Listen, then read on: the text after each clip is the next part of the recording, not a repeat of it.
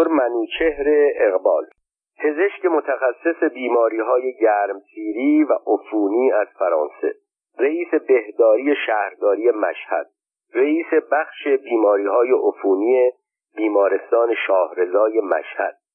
رئیس بخش بیماری های عفونی بیمارستان رازی تهران. دانشیار و استاد دانشکده پزشکی دانشگاه تهران. معاون و کفیل وزارت بهداری. وزیر پست و تلگراف وزیر کشور استاندار آذربایجان و استاد و رئیس دانشگاه تبریز از زمان نخست وزیری رزمارا تا اوایل حکومت دکتر مصدق. دوری از سیاست و تدریس و تبابت در دوران نخست وزیری دکتر مصدق. سناتور انتخابی تهران بعد از 28 مرداد 1332 رئیس دانشگاه تهران و رئیس دانشکده پزشکی دانشگاه تهران وزیر دربار با حفظ مقام ریاست دانشگاه تهران نخست وزیر سفیر بدون اعتبارنامه اسپانیا و انگلستان و مهاجر اروپا در دولت دکتر امینی سفیر کبیر و نماینده ایران در سازمان تربیتی علمی فرهنگی سازمان ملل یونسکو و مدیر عامل و رئیس هیئت مدیره شرکت ملی نفت ایران پایان زندگی. دکتر منوچهر خان هم از فرنگ برگشت. در سال 1313 سالنامه نیمه رسمی پارس عکس جوانی را که دارای صورتی گرد و بزرگ و موهایی فرفری و سیاه بود چاپ کرد و در زیر عکس نوشت دکتر منوچهرخان هم از فرنگ برگشت. در آن سالها هیچ کس در ایران فکرش را هم نمی‌کرد. یک دانشجو به خارج برود درس بخواند دیپلم بگیرد در رشته تحصیلیش متخصص شود و به وطنش بر نگردد. از سوی دیگر هر دانشجویی که درسش را تمام می‌کرد دیپلم دکتری معتبر یا نامعتبر می‌گرفت. متخصص می‌شد یا متخصص نمی‌شد این مراحل را در خارج از کشور میگذراند یا در داخل کشور میگذراند. می‌دانست شغل مهمی که کوچکترینش مدیر کلی یک اداره یا دانشیاری دانشگاه بود انتظارش را می‌کشد. در آن زمان مطبوعات هم موفقیت تحصیل کرده های داخل را ارز میگذاشتند و هم مقدم فرنگ رفته ها را گرامی می داشتند. جوانان ما تازه به دبستان و دبیرستان و دانشگاه راه پیدا کرده بودند. مملکت با میزان بیسوادی در حدود 95 درصد به جوانان باسواد احتیاج داشت و از آنان تجلیل می‌کرد بعدها بعضی از این تحصیل کرده های از فرنگ برگشته و دیپلمه های داخل کشور مانند دکتر تقی ارانی و هم فکرانش به جای آنکه به شغلهای مهم برسند راهی زندان شدند. ولی بیشترشان که خود را با سیاست روز هماهنگ می کردند یا به آن اعتقاد داشتند همان کسانی بودند که بعدها وکیل، وزیر و حتی نخست وزیر شدند و این دکتر منوچهرخان هم که در سال 1312 از فرنگ برگشت یکی از همان افراد بود. همان دکتر منوچهر اقبال که چند سال بعد از آن تاریخ تا پایان عمر به جز دوره کوتاه در زمان نخست دکتر محمد مصدق و هنگام نخست دکتر علی امینی همواره به عنوان وزیر، استاندار، رئیس دانشگاه، سناتور، وزیر دربار، نخست وزیر، سفیر، مدیر عامل و رئیس هیئت مدیره شرکت ملی نفت ایران به کارهای گران اشتغال داشت. دکتر منوچهر اقبال به طوری که خودش در بیوگرافیش در مجله مکتب عدل دکتر محمد قاسمی نوشت روز چهارشنبه 23 شهریور ماه 1288 خورشیدی برابر با 27 رمضان 1327 هجری قمری مطابق با 5 سپتامبر 1909 میلادی در شهر مشهد چشم به جهان گشود. بنا به نوشته دکتر ابوالفضل آل بویه استاد دانشگاه تهران و دوست صمیمی دکتر اقبال در سالنامه کشور ایران پدرش مقبل السلطنه همان روز در پشت قرآن خانوادگی ضمن نوشتن روز و ماه و سال تولد پسرش منوچهر خان نوشت الله قدمش مبارک است. امیدوارم مرتب صدیق و امین باشد. در صفحات آینده خواهیم دید که آرزوی پدر تا چه اندازه در مورد نور چشمیش منوچهرخان به حقیقت پیوست. منوچهرخان تحصیلات ابتدایی و دبیرستان را در مشهد و تهران به پایان رساند. آنگاه پدرش او را در تیر ماه سال 1305 به هزینه شخصی به فرانسه فرستاد. او طی شش سال رشته پزشکی را در دانشگاه مونپلیه و پاریس به پایان رساند و موفق به اخذ دیپلم پزشکی مناطق گرمسیر شد. دکتر اقبال به نام نوشته مجله مکتب عدل مدت یک سال هم نزد پروفسور لومیر استاد بیماری های عفونی در پاریس به کار مشغول شد و در ژوئیه 1933 پایان نامه خود را با درجه lauréat دانشکده پزشکی پاریس گذراند. و موفق به اخذ مدال نقره از هیئت داوران شد. او در سال 1312 با در دست داشتن گواهینامه تخصص در رشته بیماری های عفونی و گرمسیری و یک همسر فرانسوی که از نظر قد و قواره و خلق و خود درست شبیه خود او بود به ایران بازگشت. در ایران نخستین کار دکتر اقبال آن بود که مدارک تحصیلیش را برای گواهی به شورای عالی معارف ارائه کند. وقتی در آنجا تصدیق کردند که او دکتر در طب و متخصص بیماری های نوبت به اداره نظام وظیفه رسید که حق خود را مطالبه کند که کرد و او را برای انجام خدمت وظیفه احضار نمود. به این ترتیب این دکتر بلند قد و درشت استخوان در صف اول دانشجویان دانشکده افسری احتیاط قدم آهسته رفت در جا زده عقب گرد کرد.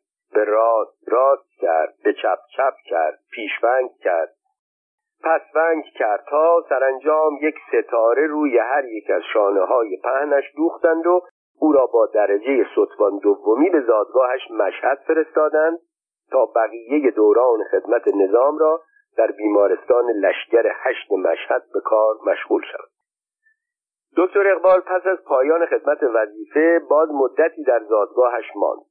و در همانجا ضمن تبابت در مطب خصوصی به ریاست بهداری شهرداری مشهد و بخش بیماری های عفونی بیمارستان شاهرضا منصوب شد. 1314 دکتر اقبال در سال 1315 به تهران آمد و به ریاست بخش بیماری های عفونی بیمارستان رازی تهران رسید. در سال 1318 دانشیار دانشکده پزشکی دانشگاه تهران و سپس استاد بیماری های عفونی و رئیس بخش بیماری های عفونی بیمارستان 500 تخت خوابی شد. اما با همه اینها اگر حادثه خاصی پیش نمی آمد شاید او تا آخر عمر همچنان استاد دانشگاه و پزشک یک مکتب خصوصی میموند اما آشنایی او با قوام السلطنه مسیر زندگی دکتر اقبال را تغییر داد و او را به راهی کشاند که مدت سی و پنج سال مردم کشور ما شاهد آن بودند. درباره چگونگی آشنایی دکتر منوچهر اقبال با قوام السلطنه اطلاع درستی در دست نیست. شاید قوام هنگامی که حاکم ایالت یا به روایتی مملکت خراسان بود در مشهد با خانواده مقبل السلطنه آشنایی پیدا کرد. شاید هم به گفته بدگویان به سبب عوارض یک آرزه عفونی که سعید نفیسی در یادداشتهای خود در سپید و سیاه به آن اشاره کرد و جنجال آفرید قوام مجددا به یک پزشک امراض عفونی احتیاج پیدا کرد و قرعه فال به نام دکتر منوچهر اقبال اصابت کرد. اما دلیل هرچه بود وقتی قوام السلطنه در خرداد ماه 1321 به نخست وزیری رسید بدون توجه به اصول و قواعد اداری آن زمان دست دکتر اقبال را که سابقه کار اداری در وزارتخانه ها نداشت گرفت و به معاونت وزارت بهداری منصوب کرد. بعدا او را به کفالت آن وزارتخانه رساند. انتصابی که باعث اعتراض مدیر کلها کارمندان عالی رتبه وزارت بهداری و حیرت مردم شد. مدیر کلها و دکترهای علوم پزشکی وزارت بهداری از این رو اعتراض و بعدا اعتصاب کردند که معاونت و کفالت را حق خودشان می‌دانستند. نه حق یک دکتر جوان بی تجربه تازه از راه رسیده. در آن زمان برخلاف آنچه که بعدها شاهد آن شدیم رسیدن به مقامهای بالا بدون طی سلسله مراتب اداری امکان نداشت. کارمندان دولت پس از سالها خدمت در مراحل مختلف که معمولا 20 تا 25 سال طول می‌کشید تازه می توانستند به رتبه نه به مدیر کلی یا به معاونت وزارتخانه برسند.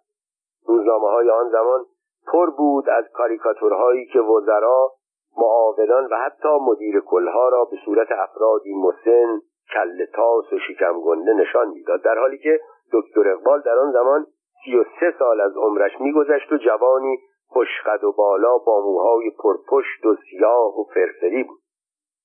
اما حیرت مردم علت دیگری داشت. آنها برای نخستین بار می‌دیدند یا میشنیدند کسی به مقام بالای اداری یعنی به شغلی در حد وزارت رسیده که منوچهر نام دارد.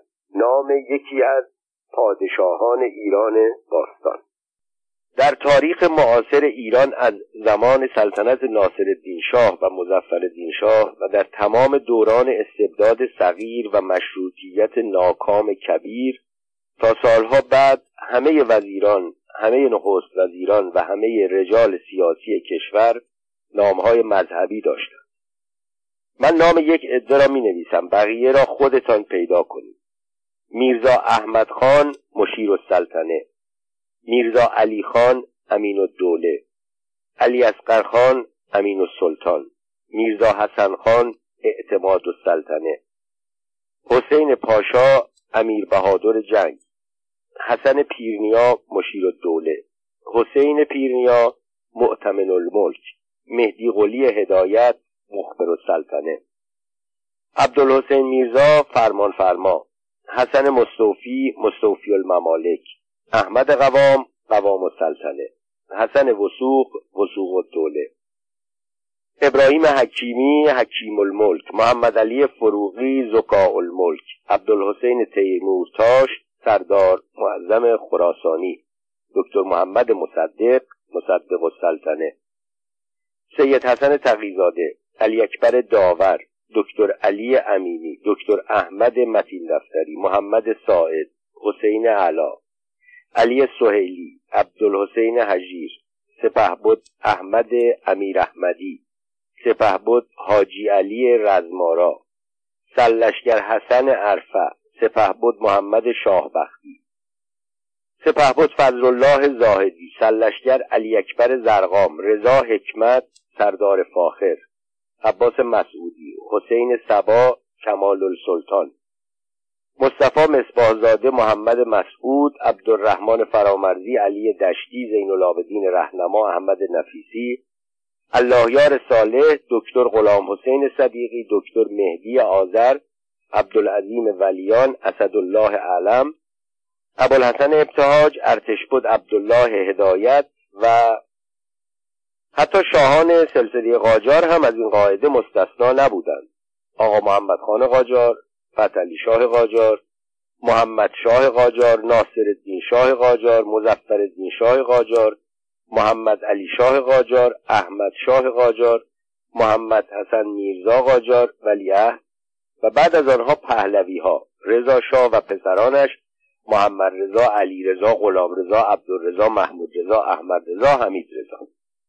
آنگاه در میان این همه افراد با اسامی دینی و مذهبی ناگهان کسی به هیئت دولت راه یافت که نامش منوچهر بود. دکتر منوچهر اقبال. او تا چند سال بعد هم با این نام باستانی در دولت تک بود تا آنکه وزیرانی مانند نادر آراسته و انوشیروان سپهبدی و دکتر جهانشاه ساله وارد صحنه فعالیت‌های سیاسی شدند. در دوره دوم سلطنت محمد رضا شاه این اسمها زیاد شد تا آنجا که به تدریج صاحبان این نامها اکثریت را به دست آوردند. دکتر جمشید آموزگار جهانگیر تفضلی خسرو افشار هوشنگ انصاری فریدون جم همایون جابر انصاری خسرو یگانه کیومرس صالح هوشنگ نهاوندی داریوش همایون شاپور بختیار اردشیر زاهدی منوچهر پیروز دکتر سیروس شفیعی پروفسور انوشیروان پویان دکتر منوچهر شاهقلی هرمز غریب دکتر منوچهر کلالی بهرام آریانا جمشید اعلم پرویز راجی تحمورس آدمیت نادر جهانبانی و که همگی از رجال سیاسی یا نظامی این دوره بودند. انتخاب دکتر اقبال با معاونت وزارت بهداری با همه سر و صداهایی که ایجاد کرد راه را برای مقامات بعدی او هموار ساخت. دکتر اقبال در سال 1323 در کابینه اول محمد ساعد به کفالت وزارت بهداری رسید و وقتی قوام السلطنه در سال 1124 دومین کابینه بعد از شهریور 1320 خود را تشکیل داد دکتر اقبال را به عنوان وزیر بهداری انتخاب کرد.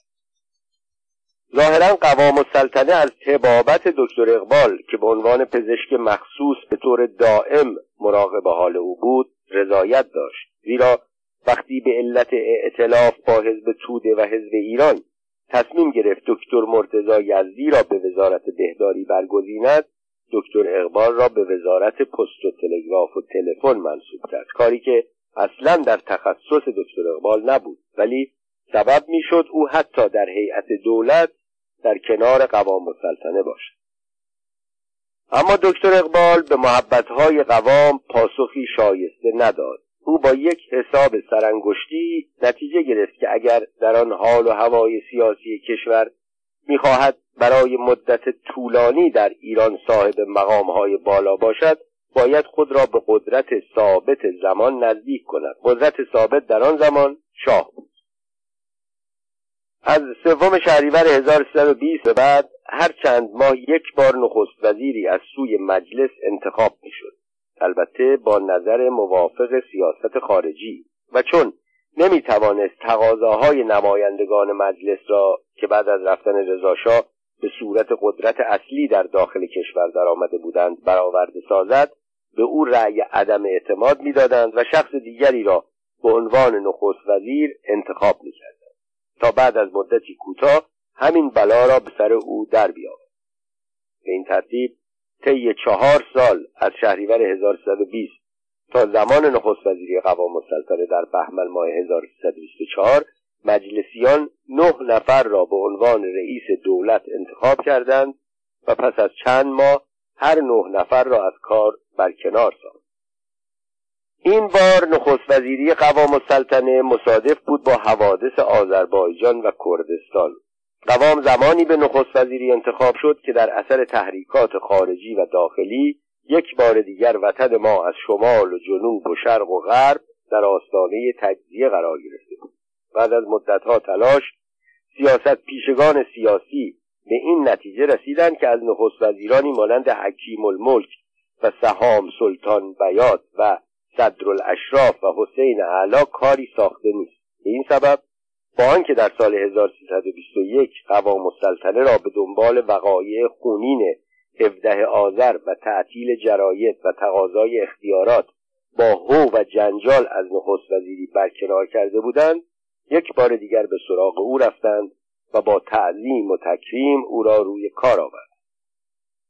قوام السلطنه که ذاتا شخصیتی قدرتمند و جاه طلب بود برای برگرداندن اوضاع کشور به حالت عادی احتیاج به قدرت مطلق داشت. به این جهت دست به یک رشته بازی های سیاسی زد بازی هایی که فقط از او برمی آمد نطقهای تند و انقلابی کرد. آن هم در حالی که به آنها اعتقاد نداشت.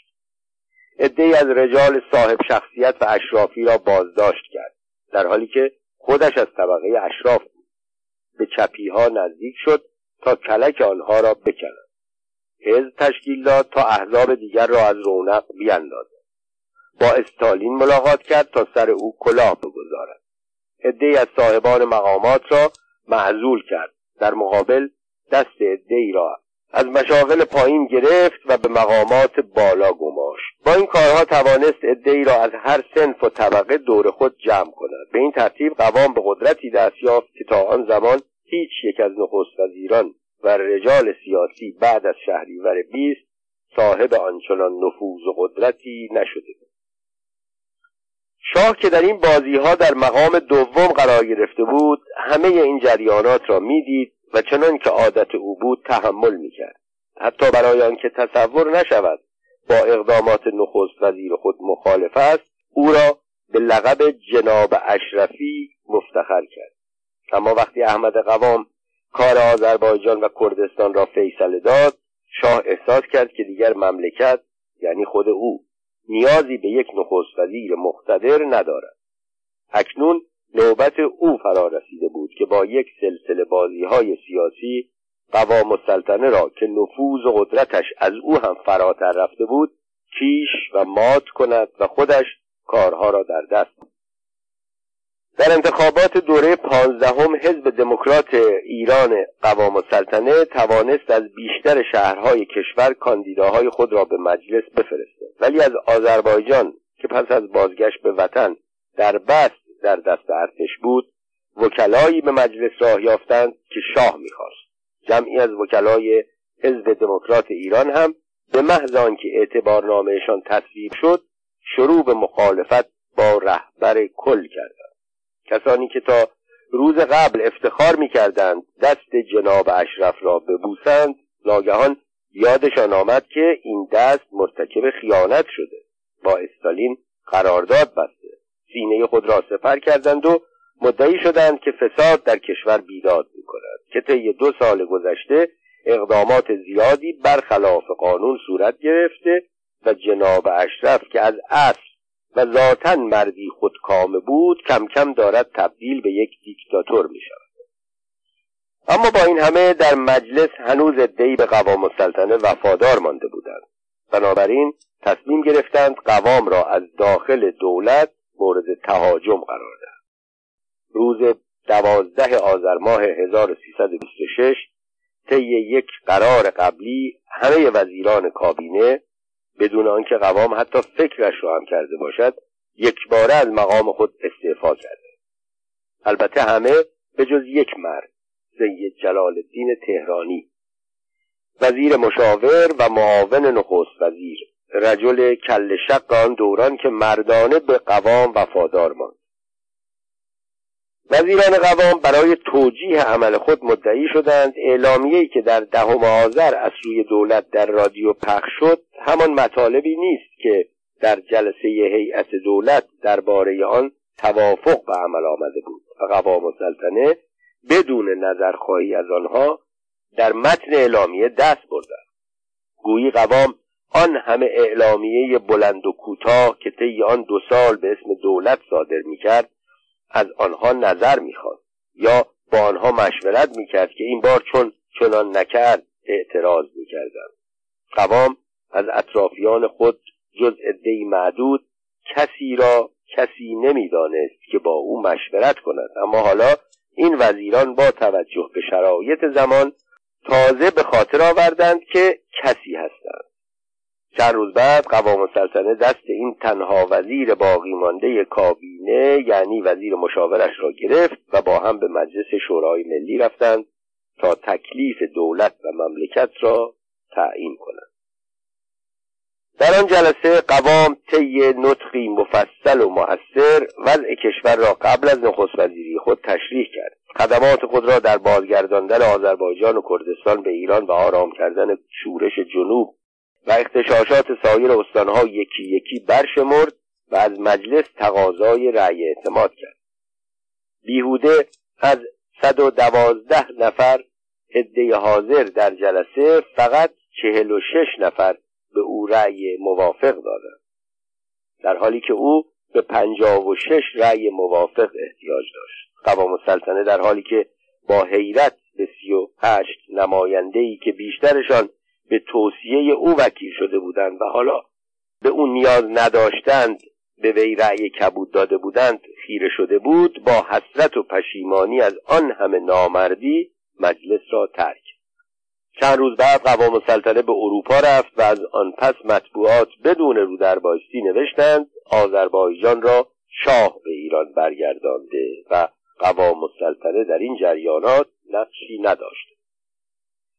در آن روز تاریخی دوازده آذر 1326 از جمله وزیرانی که با استعفای خود قوام السلطنه را در برابر حوادث تنها گذاشتند و او را ناچار به کنار گیری کردند یکی هم دکتر منوچهر اقبال بود. کسی که اگر قوام السلطنه در سال 1121 او را با وجود همه اعتراضها و مخالفتها به معاونت وزارت بهداری انتخاب نمی کرد و با این انتصاب راه را برای ترقیات بعدی او هموار نمی ساخت شاید او تا آخر عمر همچنان به تدریس رشته بیماری های عفونی در دانشگاه تهران و معالجه بیماران عفونی در مطب خود مشغول می شد شاید هم این بیشتر به صلاح خود او و به صلاح مملکت بود.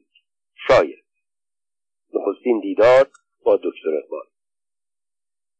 با تغییر سرتیب فرهاد دادستان فرماندار نظامی تهران و انتصاب سرتیب تیمور بختیار فرمانده لشکر دو زرهی تهران با حفظ سمت به فرمانداری نظامی تهران در تاریخ شش دیماه 1332 همه احساس کردند چند ماه بعد از 28 مرداد 32 دوره جدیدی از فشار توقیف افراد و تعطیل مطبوعات آغاز شد.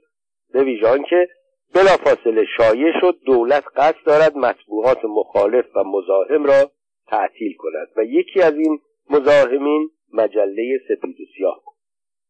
در همین گیرودار یک روز جهانبانویی مدیر مجله فردوسی به من زنگ زد. او گفت به طوری که شایع شده دولت قصد دارد درباره نشریات ملی تصمیمهای جدی بگیرد. از همین روزها هم توقیف و سانسور مطبوعات افزایش پیدا کرده. من با چند تن از دوستان هم فکرمان مانند دکتر رحمت مصطفوی مدیر مجله روشنفکر احمد هاشمی مدیر روزنامه اتحاد ملی عبدالکریم تباتبایی مدیر هفتهنامه دنیا و ابوالفضل مرعشی مدیر هفتهنامه اتحاد ملل در این باره صحبت کردم همه موافقت کردند. دور هم جمع شویم. اجتماع ما می‌تواند یک قدرت مطبوعاتی قابل توجه به وجود آورد به طوری که همه ناچار شوند روی آن حساب کنند. دوستان همگی نظر دادند. از شما هم در این اجتماع دعوت کنیم. فردا ساعت ده صبح نخستین جلسه در دفتر مجله فردوسی تشکیل خواهد شد. همگی از دیدار شما خوشحال خواهیم شد. اولین بار بود که پس از شش ماه مدیری و سردبیری مجله در مجمعی از روزنامه نگاران دعوت می شدم پاسخ دادم با کمال میل فردا در جلسه شما شرکت خواهم کرد. روز بعد اولین جلسه غیر رسمی ولی با ایمان اعتقاد و همبستگی کانون مطبوعات ایران این نام را همان روز برای اجتماع خود انتخاب کردیم. با شرکت ناشران نشریه تشکیل شد. در نخستین جلسه کانون چند تصمیم مهم گرفتیم. البته مهم از نظر خود ما. یکی اسم اجتماع ما بود. دیگر آنکه از این پس هر هفته در روز و ساعت معین در دفتر یکی از اعضا جمع شویم و به تبادل نظر بپردازیم. سوم که هر یک از ما یا نشریات ما دچار گرفتاری شد بقیه به کمک آن بشتابیم. ضمنا انتخاب عضو جدید فقط با توافق همه اعضا امکان پذیر بود یعنی حق وتو. از هفته بعد جلسات ما مرتب تشکیل شد و طی قریب ده سال کانون مطبوعات نقش مهمی در سرنوشت ما ایفا کرد دوستانی که بعد از این امتیاز گرفتند و به ما پیوستند و با آمدن آنها عده ما به هشت رسید عبارت بودند از دکتر اسگری سردبیر فردوسی که بعدا امتیاز مجله خوشه را گرفت و صفی پور مدیر مجله امید ایران بعد از چند جلسه به پیشنهاد یکی از همکاران قرار گذاشتیم هر بار یکی از وکلای مجلس یا یکی از سناتورها را که تا اندازه با ما هم فکر و هم عقیده بودند به اجتماع خود دعوت کنیم. من از سال 1332 صحبت می کنم یعنی چون بعدها بعضی از اینها موضع سیاسی خود را عوض کرد آقای جعفر بهبهانی ارسلان خلعتبری آقا شمس قنات آبادی محمد درخشش مهندس کازم جفرودی حمید بختیار سناتور ابوالفضل لسانی محمد علی وارسته و دیوانبیگی از جمله این افراد بودند. اینها در آن روزها بعضی مخالف سپه بود زاهدی و بیشترشان مخالف قرارداد نفت کنسرسیوم بودند. انعکاس سخنان آنها در نشریات ما که به نظر مردم آن زمان ملی انتقادی و مصدقی بودیم بر محبوبیت آنها میافزود. پس به گرمی از پیشنهاد ما استقبال شد. به طوری که از آن پس تصمیم گرفتیم هر هفته یک روز نهار را به اتفاق یکی از این افراد در یک رستوران یا هتل صرف کنیم. درباره مشکلات خود و مسائل روز با آنها گفتگو نماییم. بعد برای ادامه بحث‌های سیاسی و حرفه‌ای به دفاتر خودمان برویم. هر هفته دفتر یکی از نشریات. حمایت این گروه از نشریات ما و انعکاس نطقهای آنها به وسیله مطبوعات ما سبب شد دستگاه در محاسبات خود قدرت اجتماع ما را در نظر بگیرد.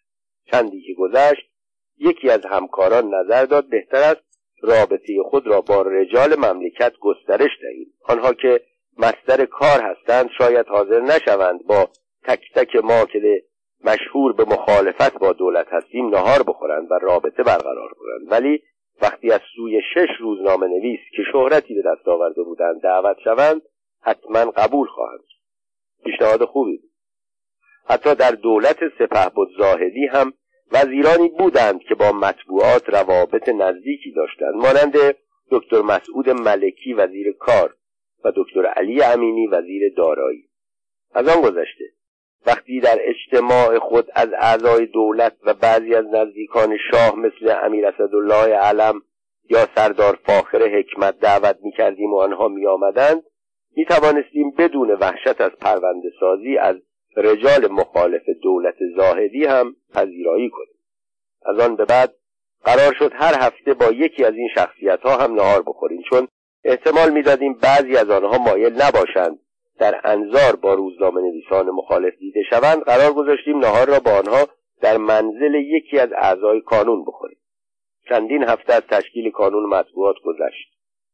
در این مدت چند تن از وکلای مجلس چند تن از سناتورها درباری هایی مثل علم رئیس مجلس و بعضی از وزیران کابینه زاهدی در اجتماع ما شرکت کردند. به درد دلهای تمام نشدنی ما با دقت تمام گوش فرا دادند. از آن مهمتر حق را به ما دادند. وعده کردند برای رفع مشکلات ما در زمینه سانسور اقدام کنند. ولی سانسور و فشار همچنان ادامه داشت. آخر هر کاری برای خودش پرونده علاهده ای دارد. یک روز یکی از همکاران پیشنهاد کرد که در جلسه آینده کانون مطبوعات از دکتر منوچهر اقبال دعوت کنیم. از شنیدن این خبر ضربان قلبم شدید شد. من هرگز با دعوت افراد هر که بودند مخالفت نمی‌کردم. به نظر من در میان رجال شاغل آن دوران خوبیهاش و بدیهاش در اصل مثل کهر و کبود بودند. چیزی از هم کم نداشتند. اما دکتر منوچهر اقبال از فلز دیگری بود. به این جهت این انتخاب به دلم نچسبید و برای اولین بار با تصمیم رفقا مخالفت کرد ما چگونه می توانستیم به کسی اعتماد کنیم که شش سال قبل در سال 1126 با ولی نعمت و حامی بزرگ خود قوام السلطنه که دستش را گرفته بود و او را به مقام و منصب رسانده بود چنان عمل ناپسندی کرده بود و او را در لحظه حساس تنها گذاشته بود. به جز اینها با توجه به افکار عمومی مقاله ها و خبرهای روزنامه ها و شایعات درگوشی آن روزگار من هم مانند بسیاری از جوانان آن زمان معتقد شده بودم که دکتر اقبال عامل مستقیم دربار است. به جای آنکه وزیر مردم یا حتی وزیر شاه باشد نوکر و غلام شاه شده در مطبوعات و در میان مردم شایع بود که او دوست داخل گیومه دوست اشرف پهلوی است و در بیشتر کابینه ها اشرف او را به نخست وزیران تحمیل می کرده تا وزیر شود. البته من به این شایعه زیاد توجه نمی کردم چون در آن زمان هر شخصیت هر وزیر هر وکیل یا هر روزنامه نویس خوشقیافهای به شهرت می رسید فورا شایع می شد دوست اشرف است. آخر اشرف که به یک فوج از این دوستان نمی توانست برسد. بند جیم شدن دکتر اقبال در زمان نخست وزیری سپه بود رزمارا که به موجب آن افراد آن بند از هر گونه کار دولت ممنوع شده بودند با آنکه از سوی مجلس رد شد هنوز همچنان لکهای بر دامان دکتر اقبال نشسته از اینها گذشته دکتر مصدق وقتی به نخست وزیری رسید پس از مدتی کوتاه او را از استانداری آذربایجان و ریاست دانشگاه تبریز برکنار کرد. این یک نمره منفی برای او بود. اینها بود اطلاعات و معلومات و به طور کلی احساسات من نسبت به دکتر منوچهر اقبال که قرار بود هفته بعد مهمان ما شود و از غذا نوبت به من رسیده بود که از مهمان هفته برای صرف نهار در منزل پذیرایی کنم. حرفایم را زدم. عقیدهام را بیان کردم. اما دوستان کانون هم برای خود دلایلی داشتند. می‌گفتند و از بان سالها خیلی فرق کرده. ضمنا او در مجلس سنا یکی از مخالفان سرسخت سپهبد زاهدی و دولت اوست. بنابراین بهتر از دیگران می‌تواند به درد دلهای ما برسد تسلیم شدم و ترتیب مهمانی را دادم و با این مقدمه بود که من در اوایل سال 1333 به جای عکسهایی که تا آن موقع از او دیده بودم خود دکتر منوچهر اقبال را از نزدیک مشاهده کردم. دکتر منوچهر اقبال در آن زمان مردی چهل و پنج ساله بود در سنینی که دوران کمال یک مرد نامیده می شود قیافش از نزدیک خیلی بهتر از عکس هایی بود که از او دیده بودم. صورت چاق و گرد او بیزی شکل شده بود. گودی های گونه هایش قیافش را موقر کرده بود. موهای پرپشت و سیاه و فرفریش کم پشتر و کم رنگتر شده بود. از پیچ و تابهای موهایش هم کاسته شده بود. ولی آنچه برای من جالب بود انتقادهای بسیار تند و بسیار شدیدی بود که این سناتور انتخابی تهران از دولت سپهبد زاهدی از شخص سپهبد زاهدی و از وزیران سپهبد زاهدی می‌کرد. آن هم نه با ایهام و اشاره و کلیگویی بلکه با ذکر نام عاملان آنها و آمار و ارقام پولهای گرفته شده یا حیف و میل شده را با عدد و رقم بیان می‌کرد. انتقادهایی که ما فقط قسمتهای کوچکی از آنها را در نشریات سانسور شده خود با ایما و اشاره می نوشتیم او با همه جزئیاتش می گفت دکتر اقبال در بست با همه کارهایی که دولت زاهدی از روز اول استقرار دولتش انجام داده بود مخالفت می دکتر اقبال نقش سپهبد زاهدی را در حوادث 28 مرداد هم کم اهمیت می شمرد می گفت وقتی همه کارها تمام شد تازه تیمسار سوار بر تانک شد در خیابانها چرخ زد خودی نشان داد بعد رفت باشگاه افسران و گفت از حالا دیگر من نخست وزیر هستم. تیمسار صبح که در خیابانهای تهران جنگ بود و جدال شما کجا تشریف داشتید؟ او سپهبد زاهدی را به سبب برنامه ریزی غلط و شکست مفتزهانه عواملش در نیمه شب 25 مرداد که باعث شد شاه در سه روز 25 26 و 27 مرداد 1132 بیش از دوازده سال سلطنتش ناسزا بشنود اخش بخورد کاریکاتورش در مطبوعات به بدترین شکل چاپ شود و فریاد مرگ بر شاه در خیابانهای تهران گوش سنگین فلک را کر کند گناهکار می‌داند و او را محکوم می‌کرد. این را هم باید در اینجا اضافه کنم. در حضور ما از دکتر مصدق بدگویی نمی‌کرد. طی دیدار جلسه اول و ملاقات های بعدی من یک کشف دیگر هم درباره اقبال کردم. او یک نوع خود بزرگبینی خاص داشت. اگر کسی روزی روزگاری در شغلی از مشاغل اداری زیر دست او بود حتی اگر بعد از سالها به مقامی بالا می رسید این پزشک سیاست پیشه بیماری های عفونی هرگز برتری مقام او را نسبت به خود نمیپذیرفت و وی را همچنان به صورت یک زیر دست نگاه می‌کرد. درباره سپهبد زاهدی هم همین رفتار را داشت. یکی از نقاط ضعف او و برتری خود نسبت به او را در این می‌دانست که در دولت ساعد مراغعی و در زمانی که وزیر کشور بود سلشگر زاهدی را به عنوان رئیس شهربانی انتخاب کردند. در این باره می گفت بله آ داخل پرانتز او همیشه کلمه آقا را آ تلفظ می کرد بله آ من دست زاهدی را گرفتم بردم حضور اعلی حضرت او را به عنوان رئیس شهربانی معرفی کردم. آ او هر وقت مرا می‌دید پاهایش را محکم به هم میکوبید و به من سلام نظامی می‌داد. بعدها هم که هویدا نخست وزیر شد دکتر اقبال که مدیر شرکت نفت بود می‌گفت هویدا قبلا عضو شرکت نفت بود. وقتی از کار بیفتد باید بیاید از من حقوق بگیرد. البته ما در آن روزها با آنکه هنوز خیلی از وقایع پشت پرده آشکار نشده بود حد می‌زدیم که این همه انتقاد از رئیس دولت قدرتمندی مانند سپهبد زاهدی نباید بدون پشتوانه سیاسی باشد. احتمالا کار زاهدی از جای دیگر خراب است. مثلا از سوی شاه.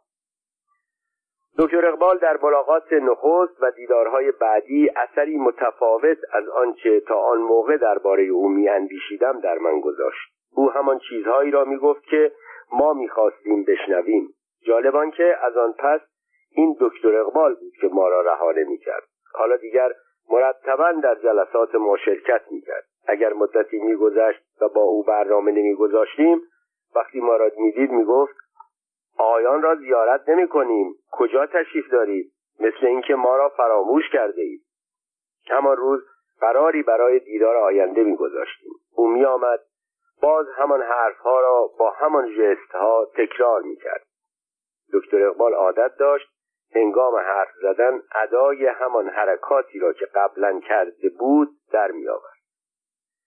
ظاهرا دکتر اقبال مخاطبان خوبی پیدا کرده بود چون تقریبا بیشتر اوقات او متکلم وحده بود ما مخاطب. کار او مونولوگویی بود وظیفه ما اطلاع از خطاها و فساد دولت زاهدی. فقط عیب کاران بود که حرفایش را دائم تکرار می‌کرد. فراموش می‌کرد آن سخنان را قبلا گفته یا شاید به عادت حرفه معلمی یا استادی می‌خواست مطالب را مرکوز ذهن ما سازد. دکتر اقبال رئیس دانشگاه تهران. روز 17 دی ماه 1333 دکتر اقبال به ریاست دانشگاه تهران منصوب شد. در آن روزها دانشگاه تهران روزهای پرتب و تابی را میگذراند. در 16 آذر 1332 دانشجویان به سبب اعتراض به تجدید روابط ایران با انگلستان اعتصاب کردند. کلاسها را تعطیل کردند. در مقابل دانشکده فنی اجتماع کردند به ایراد سخنرانی های تند و دادن شعار پرداختند. سربازان برای مقابله با دانشجویان به دانشگاه ریختند به روی دانشجویان آتش گشودند. سه دانشجو به نام احمد قندچی مصطفی بزرگنیا و شریعت رضوی کشته شدند. سربازها بعد از آن روز دیگر دانشگاه تهران را ترک نکردند. همه می‌دانستند دانشگاه وضع عادی ندارد. در آن شرایط ریاست بر چنین دانشگاهی کار ساده ای نبود. به این جهت وقتی دکتر اقبال به ریاست دانشگاه انتخاب شد ما به این نتیجه رسیدیم که با قبول یک کار اجرایی آن هم به این اهمیت که در آن شرایط ایجاب خشونت می‌کرد روابط ما با دکتر اقبال قطع خواهد شد. یا دست کم نسبت به گذشته کمتر خواهد شد. اما تعجب ما زیاد شد وقتی پیغام دکتر اقبال به ما رسید که اظهار تمایل کرده بود هرچه زودتر ما را در دفترش در دانشگاه ملاقات کند.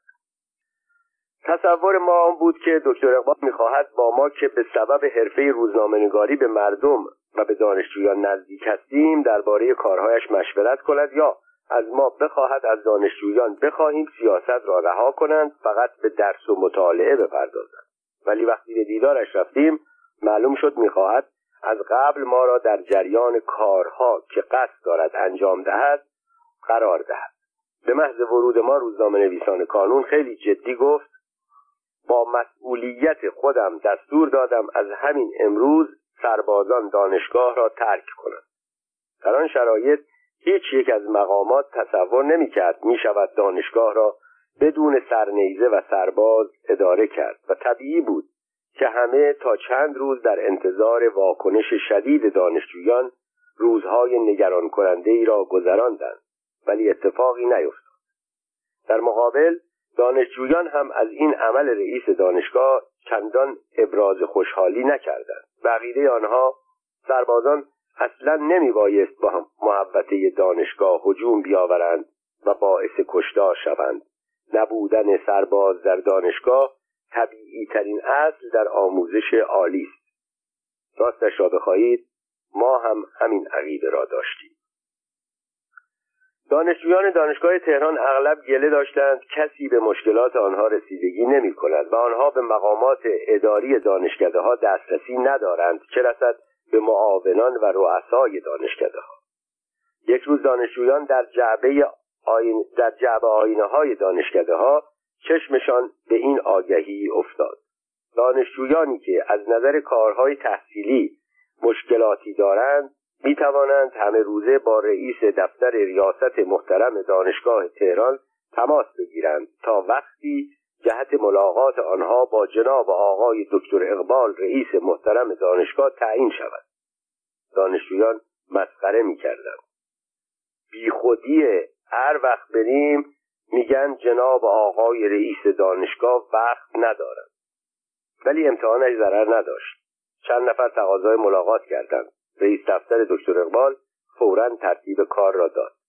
شما فردا ساعت چهار و نیم صبح می توانید با ایشان ملاقات کنید و شما ساعت چهار و چهل و پنج دقیقه صبح. شما هم ساعت پنج صبح و شما پنج و نیم. از ساعت شش صبح جناب آقای دکتر اقبال به کارهای جاری دانشگاه رسیدگی می کنند باز هم دانشجویان باور نکردند. مقام ریاست ساعت چهار و نیم صبح در رخت خواب مبارکشان مشغول استراحت هستند.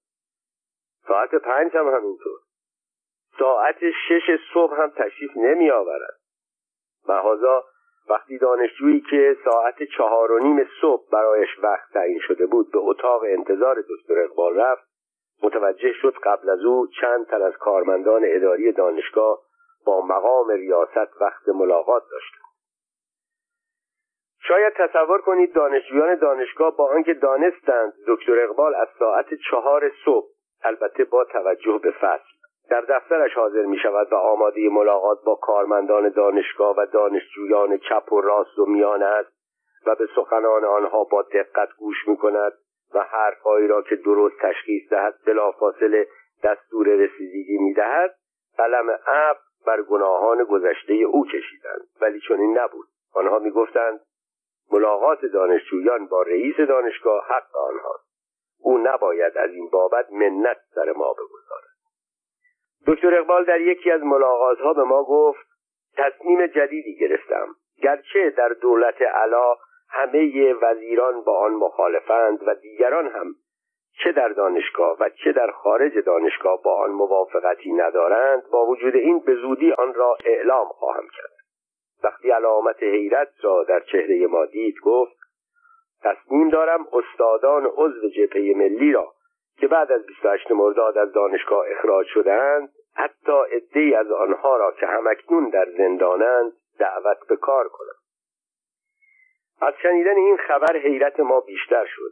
البته ادعا نمی کنم برایش دست زدیم ولی من در اینجا ناچارم توضیح کوچکی بدهم تا متوجه شرایط زمان بشوید یا آن را به خاطر بیاورید در آن سالهای بعد از 28 مرداد سال 32 و حتی مدتها بعد تنها اگر نگویم صد درصد حتما قبول کنید 90 درصد ممر درآمد و زندگی طبقه تحصیل کرده ایران حقوق دولتی بود. وقتی حقوق یک کارمند یا استاد دانشگاه را قطع می کردند او که به حرفه آشنایی نداشت که اکثرا نداشتند و پزشک یا وکیل دادگستری نبود که از آن راه درآمدی داشته باشد یک بار زندگانیش فلج می‌شد.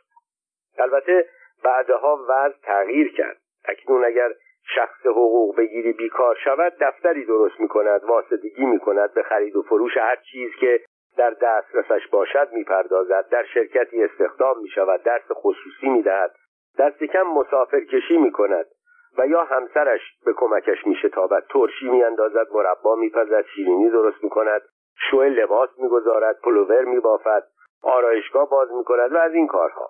اما در آن سالها هیچ یک از این کارها رواج نداشت. همین که یک حقوق بگیر از ادارش اخراج می شد جز خانه نشینی و آه کشیدن و گرسنگی خوردن چاره ای نداشت.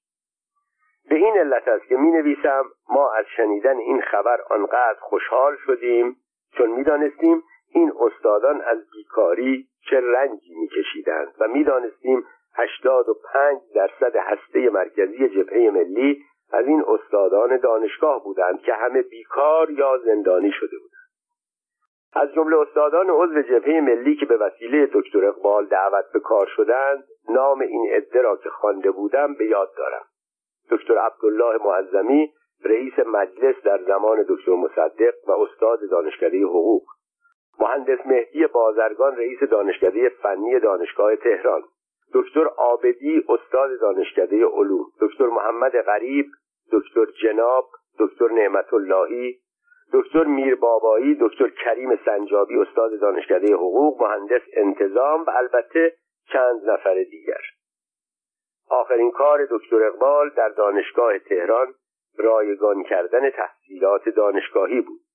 ما این کارها را در بعد تایید می کردیم و تشویقش می کردیم تا می تواند از این کارها بکند. و به این ترتیب بود که آن غلام حلقه به گوش توانست جایی در دلهای ما برای خود باز کند. دکتر اقبال در دربار. روز دوازده خرداد 1335 خبری به این مضمون در مطبوعات تهران منتشر شد. به امر اعلی حضرت همایون شاهنشاهی آقای دکتر منوچهر اقبال رئیس دانشگاه تهران با حفظ سمت به عنوان وزیر دربار شاهنشاهی منصوب شد.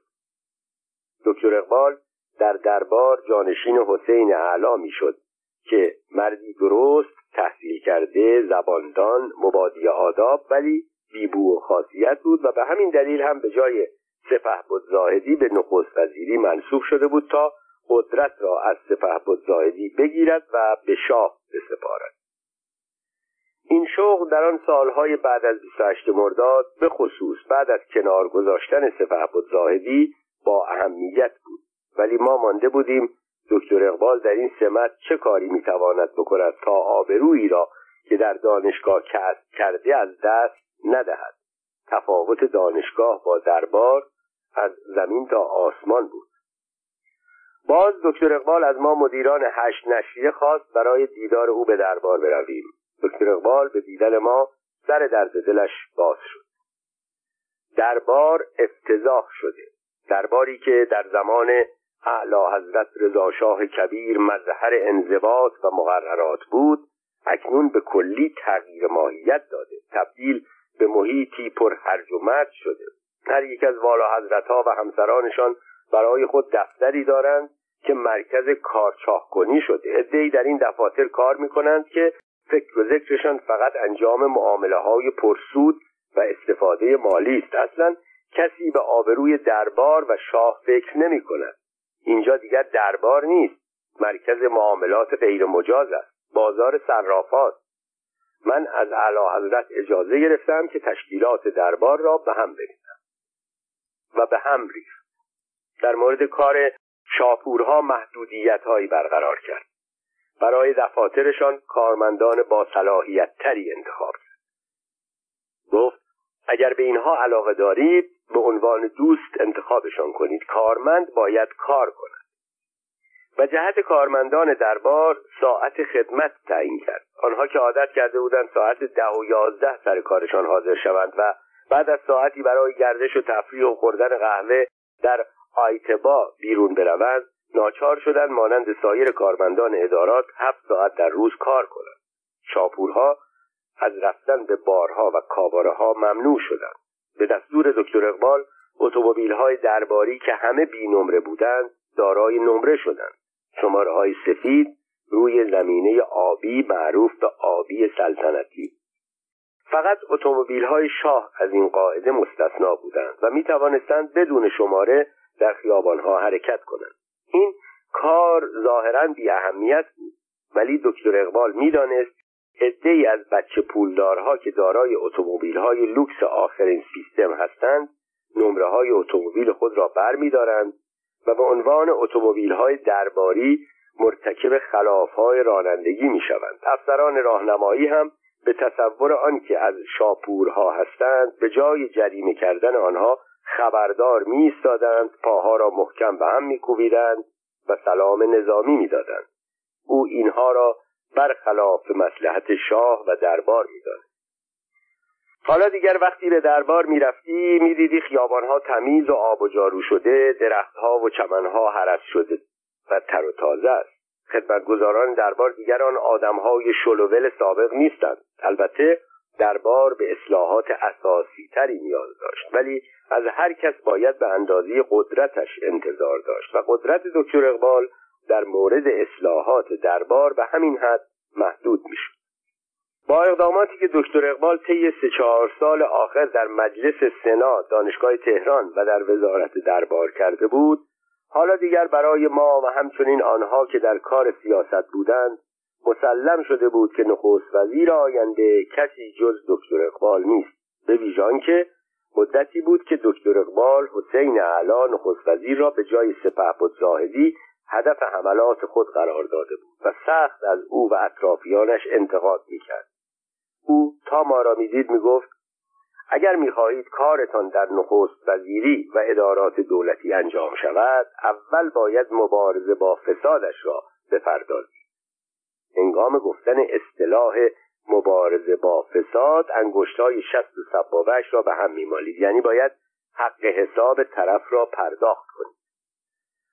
به این ترتیب بود که وقتی در تاریخ 15 فروردین 1336 فرمان نخست وزیری دکتر منوچهر اقبال صادر شد ما اعضای کانون مطبوعات تعجب نکردیم. حتی برای اولین بار بعد از 28 مرداد کمی امیدوار شد حالا دیگر کسی نخست وزیر شده بود که گاهی از آزادی مطبوعات صحبت می‌کرد. همواره از فساد اداری انتقاد می‌کرد و همیشه وعده اصلاحات می‌داد. چگونه دکتر جکیل مستر هاید می‌شود؟ باید اعتراف کنم در آن روز 15 فروردین 1336 که خبر نخست وزیر شدن دکتر منوچهر اقبال منتشر شد عدهای خوشحال شدند جمعی هم امیدوار شدند شاید تعجب کنید ما که خود را طرفدار دکتر مصدق می‌دانستیم آشکارا از نخست وزیر شدن دکتر اقبال استقبال کردیم. مضمونی از سقرات خوانده بودم که به عنوان نصیحت به روشنفکران زمان خود می‌گفت اگر افراد خوب در حکومت شرکت نکنند آدمهای بد به جای آنها حکومت خواهند با این سخن سقرات جوانهای پاک یونانی را تشویق می‌کرد با دوری از حکومت کار را به ناپاکان نسپارند. البته ما چنین نظری نداشتیم اما می‌دانستیم در آن شرایط اعلا برود. اگر زاهدی برنگردد ممکن است علم نخست وزیر شود. او برود غلام عباس آرام به نخست وزیر می‌رسد. آرام استفا بدهد سلشگر ارفع زمان عبور را به دست خواهد گرفت. یا باز هم علا به نخست وزیری منصوب خواهد شد. کسانی که آزموده بودیم معجزهای در انبان ندارند. ما با کارهایی که در آن سه چهار سال دکتر اقبال انجام داده بود او را به همه آنها ترجیح می‌دادیم. حال که کشورمان خواه مجبور است طبق صلاح دید آمریکا انگلیس و شاه به وسیله فرد مورد نظر آنها اداره شود چه بهتر که به گفته سقرات کسی باشد مبرا از اتهام رشوهگیری با نظر مساعد نسبت به ملیگراها و آزادی خواهان و آشنایی و علاقه به مطبوعات و تا حدی حرف شنوی از آنها. مثل همین دکتر منوچهر خان که دیروز از فرنگ برگشته و امروز نخست وزیر شده. در سه چهار سال سناتوری ریاست دانشگاه تهران و وزارت دربار کارهایی کرده که نه تنها بر بیشتر آنها نمی‌شد ایراد وارد کرد حتی مورد تایید خیلی ها هم واقع شده یک نمونه از طرز کارش را میآورم. روزی دکتر مصطفوی تعریف کرد امروز در خیابان فلان در ساعت بهمان یک افسر شهربانی را دیدم که یک راننده را از اتومبیلش بیرون کشید. در مقابل چشمهای زن و فرزندانش او را به شدت کتک اقبال سوالاتی کرد و دیگر چیزی نگفت. روز بعد به ما یکی یکی اطلاع داد آن افسر پیدا شده به شدت مورد توبیخ قرار گرفته تعهد داده دیگر به حقوق افراد تخطی نکند. به نظر ما اینها اگر کارهایی در سطح عالی نبود ولی به هر حال خوب بود و دقت و توجه اقبال را نسبت به انتقاد نشان می‌داد. به این علت بود که نخست وزیر شدن دکتر اقبال با استقبال مطبوعات ایران حتی نشریات هشتگانه کانون مطبوعات روبرو شد. او در همان روز 15 فروردین 1336 که فرمان نخست وزیری به نامش صادر شد دستور داد حکومت نظامی در تهران برچیده شود. گرچه دقیقا همان هنگام سازمان امنیت تشکیل شد در آن زمان گفته می‌شد سازمان امنیت کارش فقط حفظ امنیت کشور در برابر توطئه های خارجی است و کارش با بگیر و ببندهای فرمانداری نظامی و دخالت در زندگی خصوصی مردم که سالها شاهد آن بودیم فرق دارد. روی این اصل نخستین تصمیم دکتر اقبال ما را تا حدی امیدوار ساخت. دو روز بعد از نخست وزیر شدن دکتر اقبال مجله سپید و سیاه در سرمقاله شماره مسلسل 188 یک شنبه 18 فروردین 1336 خود چنین نوشت. دولت اقبال. از اواخر هفته گذشته آقای دکتر اقبال به ریاست دولت تعیین شد و شروع به کار کرد. مطبوعات کشور از چنین انتصاب حسن استقبال کرده نسبت به آینده اظهار امیدواری کردند. اتفاقا سابقه کار آقای دکتر اقبال مخصوصا در این اواخر و طرز کار وی در دانشگاه و وزارت دربار طوری بود که این امیدواری را بیشتر کرد. ما تا کنون در مجله از دولتی تعریف و تمجید نکردیم زیرا به نظر ما دولتهای گذشته به هیچ وجه نتوانستند ایدئالها و هدفهای ملت ایران را درک کرده در راه تحقق آن بکوشند. ولی امیدواریم آقای دکتر اقبال به این نکته توجه نموده سعی کنند تا آنجا که میسر است در بهبود وضع کشور بکوشند. در صفحه دیگر از سپید و سیاه نوشتیم از کارهای مثبت دکتر اقبال در مقام نخست وزیری دستور او در مورد اداره تبلیغات و طرز کار رادیو تهران بود. او دستور داد از بحثهای رادیویی که همه مثبت و حاکی از پیشرفت مملکت و رفاه مردم و البته همه دروغ بود و همیشه به صورت شمرخانی اجرا می‌شد خودداری کنند. در رادیو از این به بعد به مردم ناسزان نگویند و همه گناهان را به گردن مردم نیندازند. در حقیقت هیچ جای دنیا رسم نیست دولت به مردم فوش بدهد بلکه برعکس این حق مردم است که به دولتیان به سبب قصور در کار ناسزا بگویند تا در اصلاح خود بکوشند. نقل از مجله سپید و سیاه در همان تاریخ. و همچنین در شماره های نخستین پس از نخست وزیری از کارهای او چنین یاد کردیم. دکتر اقبال طی بخشنامه‌ای به استانداران و فرمانداران اخطار کرد که حق ندارند بدون اجازه دولت و به دلخواه خود محل کارشان را ترک کرده به تهران بیایند. این کاری بود که آنها می‌کردند و مرتبا به بهانه دادن گزارش به تهران میآمدند.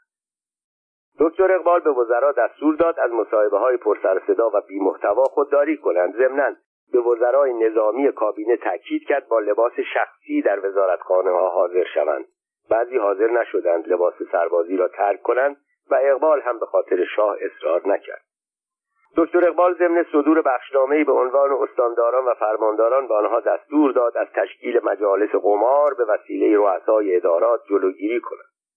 در دولت دکتر اقبال پس از مدتی هیئت دولت به عنوان رسیدگی به وضع نقاط مختلف کشور ماهی چند روز به یک استان سفر می‌کرد. این کار او بیشتر جنبه تبلیغاتی داشت تا رسیدن به نتیجه مثبت. مخالفان می‌گفتند او تابستانها به نقاط خوش آب و هوا می رود و زمستانها به نقاط گرم سیری.